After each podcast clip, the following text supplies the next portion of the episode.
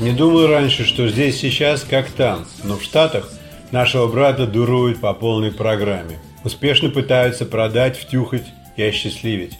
В дневное время, примерно до 2 часов 30 минут, когда к телевизорам привязаны матери-одиночки, пожилые люди, поклонники дневных мыльных опер и те, кто только что потерял работу и не слишком спешит найти другую.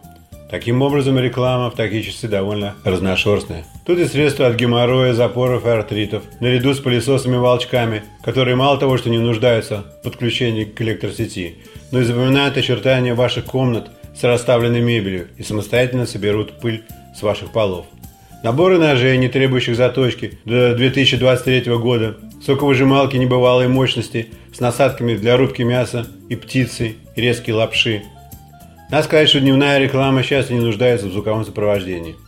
Иначе говоря, если человек дома занят телемаркетингом, продает земельные участки, доставку природного газа или просто секс за 2 доллара 99 центов за минуту, ему вполне достаточно просто видеть на экране телевизора картинку, товара и адрес. Реклама в это время дня относительно недорога. Она главным образом на товары, которые можно купить только онлайн и в интернет-магазинах. Совсем не обязательно, что рекламируются товары низкого качества. Просто это может быть какой-нибудь нераскрученный стартап-продукт со свежим будущим, и денег на раскрутку у него пока нет. После 2.30 около телевизоров появляются дети, пришедшие из школы. У некоторых из них есть несколько свободных минут во время приема пищи, чтобы узнать про новые игры, модную обувь и одежду, кукол и машинки. В это же время рекламу смотрят хозяева детских магазинов – чтобы уже завтра у них на прилавках был нужный товар.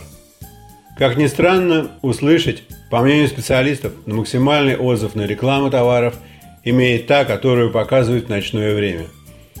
Даже нельзя сказать, что продумано все так тонко. Ничего похожего.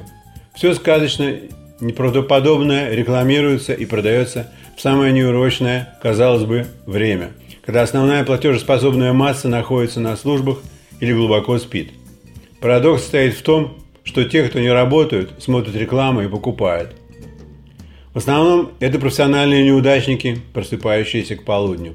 Они-то и двигают вторичную экономику. Иногда по служебной необходимости мне приходилось коротать время в зашторенных мотельных номерах, и чтобы не заснуть, самому смотреть трубу.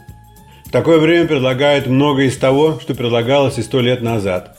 Аппараты и средства для вращения волос, увеличение бюста и детородных органов. Думаю, что и средства в большинстве случаев используют все те же, только слегка с измененными названиями и упаковками. Прибавились, правда, стероиды, крема молодильные и для похудания, и загарные средства без вмешательства каких-либо лучей. Дальше многое работает как фирма-интенсивник. Обещанные этапные результаты не достигаются, но обещанные деньги в случае неудовлетворения продуктом назад получить практически невозможно. Так и остаются неудачники с детскими пенисами и сиськами, целлюлитными жопоживотами и редкими прядями нечестных волос. Они впадают в еще большую депрессию и делают еще больше отчаянных глупостей. Но существуют продукты, которые нигде не рекламируются и не продаются. Я всегда относился скептически к медицинским средствам, которые двоечников превращают в отличников – Одного моего друга много лет назад отчислили из универа с химического. В школе он знал предметы лучше всех преподов и получил 1600 на SAT. После третьего курса он открыл свою кухню и варил что-то легкое, ботаническое, для танцев. А потом неожиданно пропал со всех горизонтов. Пару лет назад он объявился. Рассказал, что работал по контракту где-то далеко.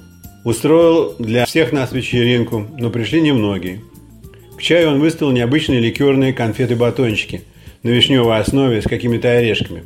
Все прошло как обычно, но мое внимание ко всему окружающему после тех сладостей усугубилось на несколько дней. Я посожалел о вдруг обретенном и утерянном качестве жизни, пока все тот же друг не позвонил и не рассказал мне про конфеты тем вечером, что их используют в ученой среде и для военного комплекса для неминуемых открытий и побед.